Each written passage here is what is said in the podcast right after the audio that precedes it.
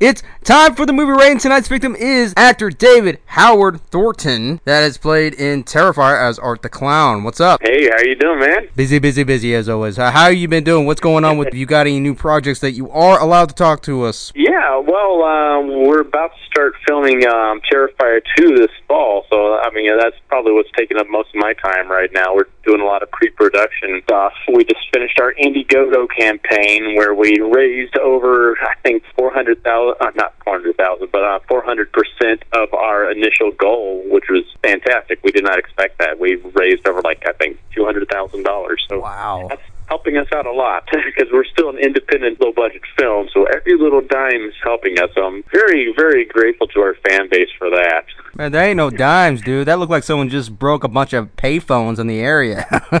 Yeah. Yeah, but that is really awesome, man. That, that you're getting this out there. Uh, uh, Like so many people has contributed to your film, and uh, that that's really awesome to see all these fans unite because they want to see quality films as compared to these studio films. Yeah. And no, I'm not saying studio films, the big ones that are not making quality films. I'm saying that they're not exactly putting their effort as what they used to anymore, in my opinion. Look at these independent films, man. They're putting all their heart, effort, soul into this, and they want the money to the best entertainment film that you possibly can imagine. Yep, I, I totally agree. It, it just seems like most of like the films that are being made now, like the mainstream ones, are all reboots or something like that, or just sequel upon sequel upon sequel. Like you know, nothing new being thrown out there, especially in the slasher genre. It's just like uh, the ones that are out there, they're kind of tame. And it's like, ah, no, we we don't want to be tame. we we, we want to go full throttle. Yeah, a lot of these films are being tamed to where we're limited to what kind of content they need to go to or how much of a story should be told so they can divide it up into another sequel or whatever or just simply just doesn't work out at all and just you know do you think it's about time for independent filmmakers to really step up and then almost take over? Oh, i'm not saying they will but entirely but you think they should? Oh, I think so. I mean, I that's that's where all the the classic horror franchises started out, basically. Anyway, you know, Texas Chainsaw Massacre, Friday Thirteenth, Halloween, all that kind of stuff, all started like independent films. The, in, the, in the independent world, the creators have more freedom to do what they want to because they don't have a studio breathing down their necks, telling them you can can't do this, you can't do this, but what we want you to do this and this and this. With an independent film like us, we can do what we want to do.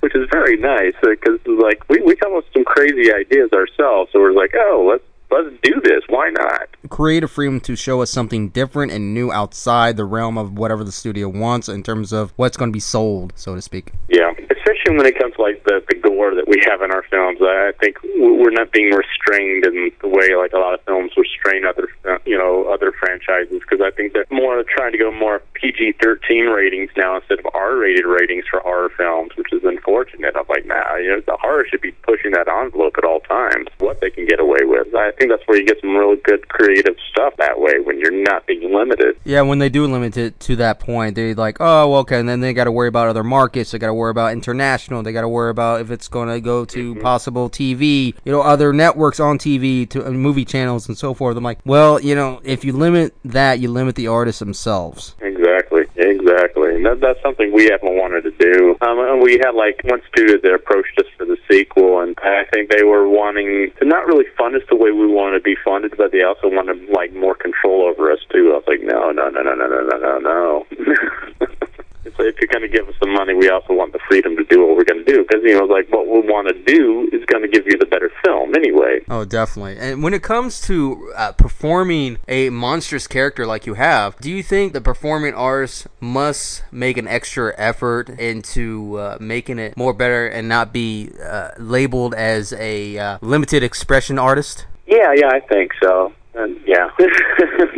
Now, I, I know, understand, like like playing as Art the Clown can be a very very challenging, very dark type of character, but having to bounce from this character, and then if you happen to play another character like this, it's almost kind of hard to convince the audience that you are capable to express a different kind of art through these type of characters, like you would if you were Jason Voorhees or Michael Myers and so forth. Yeah, you, have to like you know be able to differentiate yourself from like this is art, but if I play another character, I want them to be completely different from art. People aren't going, oh well, that's art too, art 2.0 or whatever. And it's like no, no, no, no, no, no. You look like what Kane Hodder has done between Jason and also Victor Crowley, two totally different characters there. It's not going to be like tremendously hard to convince the studios or other companies involved to to just play another character like this. But when it comes to the audience, though, it's a big, big part because okay, here you are wearing a mask, or here you are wearing you know messed up face paint or whatever it is that you have to wear, and.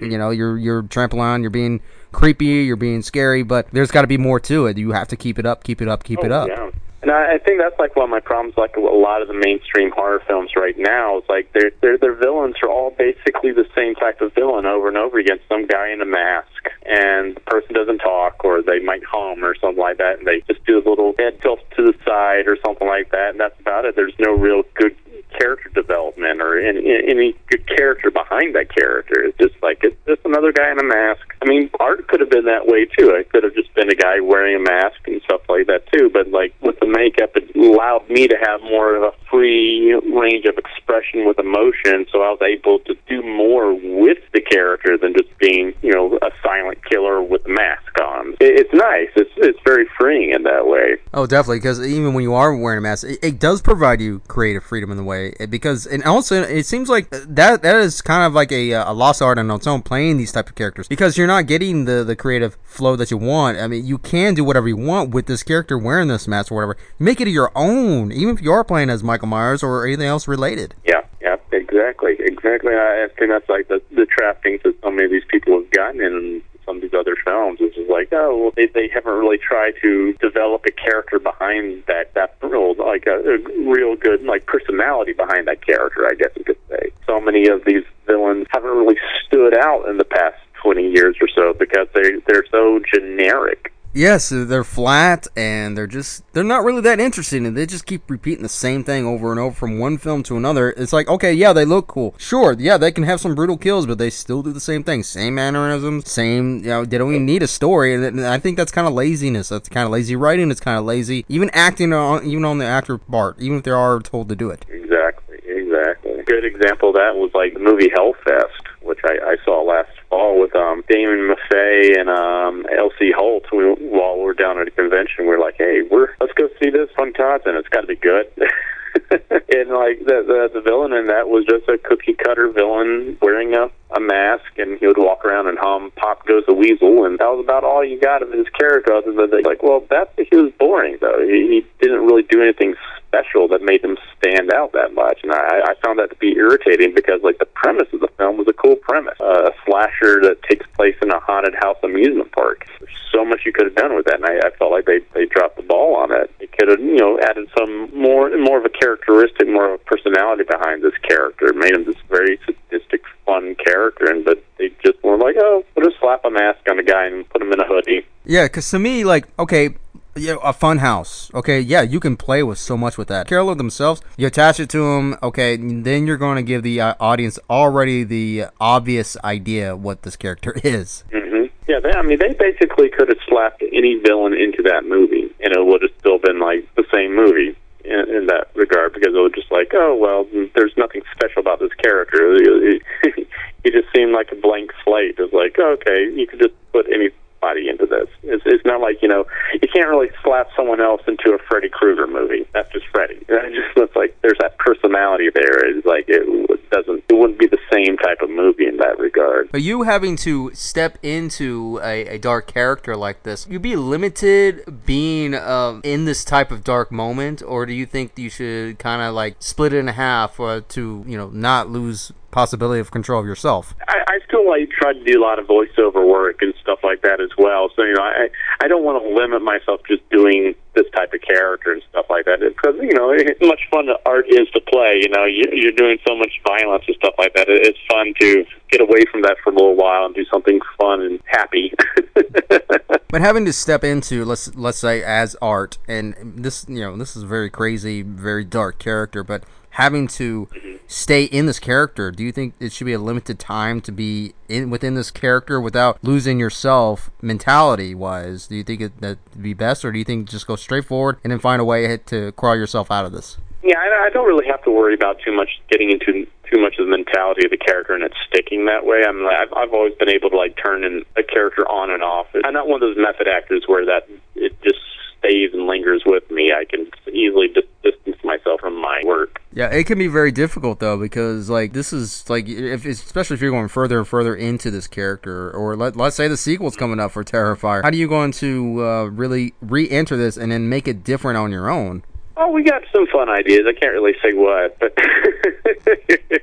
you know, I'm always sitting here just like you know thinking of things to do in scenes, just to add add a little bit more character to him and stuff like that. So you know, and some of that also just happens while I'm on set too. It's in the moment. We'll, we'll see. Now, when you have to step into a different character, do you almost have to basically recreate yourself each and every single time? No, no, no. I'm like I said uh, earlier. I was like, I'm not really that type of actor where I I, I have to like do that kind of stuff. I can just easily, just especially once I'm in the makeup and costume, I can go right into character if they need me to. So I'm like, as soon as they say, you know, rolling, I can boom go into the mentality, and then when they say cut, boom back to myself, joking around, even though I'm still in the makeup and everything. So yeah, I, I'm not like Daniel Day Lewis type of actor where I I have to be like everybody treat me as the character the whole entire time. I know some other people do that too, where they're on set where they don't even associate with the rest of the cast just to build that tension up. I'm like, that's just me. But you know, if someone needs that from me, then I'll give that to them too. It's like, okay, you don't want to talk to me because you know you want to keep that distance. Okay, fine, whatever, whatever works for you. But for me, I, I can turn it on and off easily. When other actors are doing that toward you, at least in your experience you, is it is it good for you, or do you think it actually helps you in terms of being in the character? I haven't really had anybody's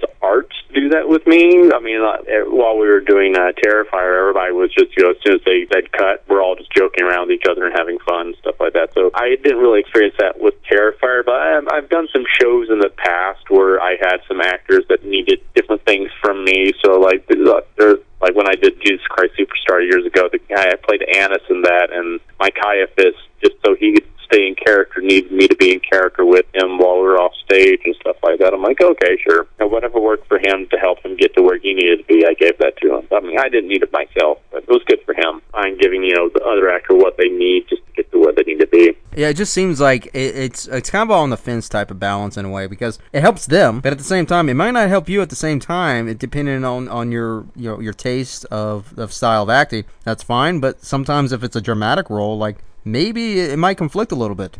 Yeah, I guess it just depends on the role.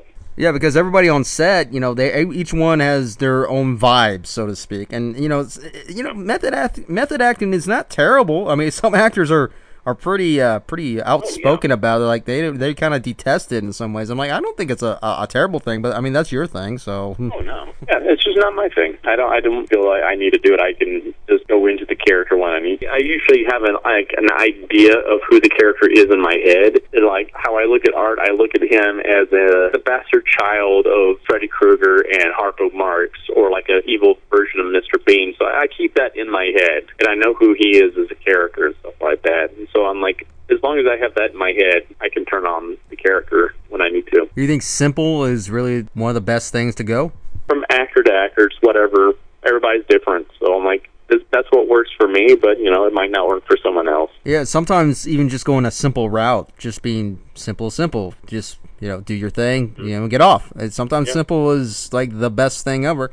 How how do you feel like when with Terrifier? It's been getting mixed reviews from some people who love this movie, and there are people who are like, uh, type of type of mentality. What do you think about going having to go forward with another sequel? How do you think this is going to pan out? Do you think this is going to be top notch, or do you think it might have the same reaction? I, I think uh, the the sequel would get a better reaction from those naysayers. We've heard some of the complaints. Like I know, like one of the bigger complaints, some people say, "Oh, there's no real plot to it." I'm like, I know, we knew that, but like a lot of slashers, especially in the days, had no plot to it. It was just like, okay, these teenagers or young college students come across a killer and they're just trying to survive, and that's that was the plot. But um, we, we've heard those complaints, and we we you know I think we've addressed a lot of them going into the sequel. So you know I'm pretty confident. This is a great script. I, I think Damien outdid himself writing this script. It's definitely got more of a narrative element to it this time around too. Yeah, and, and some people, some companies will kind of argue about that uh, when their film is not getting as good reviews as as they kind of feel like. But my opinion is, you know, they really shouldn't expect those kind of reviews, like top notch, awesome type thing because of course you're not gonna make everybody happy, but at the same time you, you should be humble what you do. But I consider like the first film that you're doing is a testing plane. It's a testing. It's almost like a pilot. You know, you see where it's gonna go. How how's it gonna pan out with everybody else? Yeah, that, that's how I feel about it too. It's just like, and, and you know, I, I think the the thing everybody, even the naysayers, were saying about the film, they they love the character of art. They love that character. So I was like, as long as we just keep the character where he is and keep true to that character, I think will be good. In future films and stuff like that. It's like we just keep who art is the same and not pull back from what we were doing, like with you know, like the the gore and stuff like that. I, I still having fun with the characters. I, I think we'll be fine. There's something different about him. You know, there's something more unique about him. And and as far as the environment around him, okay, maybe not so great in terms of where he's actually heading. But with Terrifier, what what can we expect for for this sequel that you are allowed to? I mean, is anybody else involved in this that you are allowed to say, or or can you speak up just a just a tad of what what you can I do? mean, I can say a little bit. Like I said, it's going to be have more of a narrative element this time. We're, we're setting up, I, I guess you would say, the the real protagonist of the the series. Now, I, I would say in this, like we're setting up our Laurie Strode. I would say. So we're bringing that character in and her little brother and stuff like that. So I think they're going to be a lot of fun. and you know, the, this is going to be bigger in scale too. It's, it's not going to just be all consolidated to just one building. It's going to happen in multiple locations, and, and so it, it's going to be bigger. Definitely going to be bigger this time around. Go ahead and plug in any websites or anything that we can check out, especially when it comes to Terrifier 1 and anything else that we can check out right now. Terrifier One, of course, you can find on Netflix and stuff like that. So we have um, our Twitter account and our Instagram account too. Is, I I think like Terrifier and Terrifier Two official pages and stuff like that. I, I think it's still. I, I don't know that the address is right off the top of my head because I don't manage those for myself. Yeah, we're we're in pre- pre-production right now, building the sets, about to do casting and everything like that. We hope to start filming in late October. So we're aiming to release the film next fall if all goes according to plan. You never know. Um, other than that, I'm still working on a, a web series called Nightwing Escalation, which is on a fan-made series set in the Batman uh, universe, and it's on YouTube. So you can catch me playing the Joker on that. We're, we're still got a few more things to film on there because we're going to the finale right now. So exciting times there too. It's like it, it's just all you know. So it's fan made. Of those things that we film whenever all of us can get together and film. And we've had a few delays in filming because our Barbara Gordon has gotten pregnant twice. So we're like, oh, gotta have the baby. we'll get there with that too. But that's a lot of fun. And you know, I got some other irons in the fire right now that I can't talk about yet. But you know, some exciting times coming up. That is actor David Howard Thornton.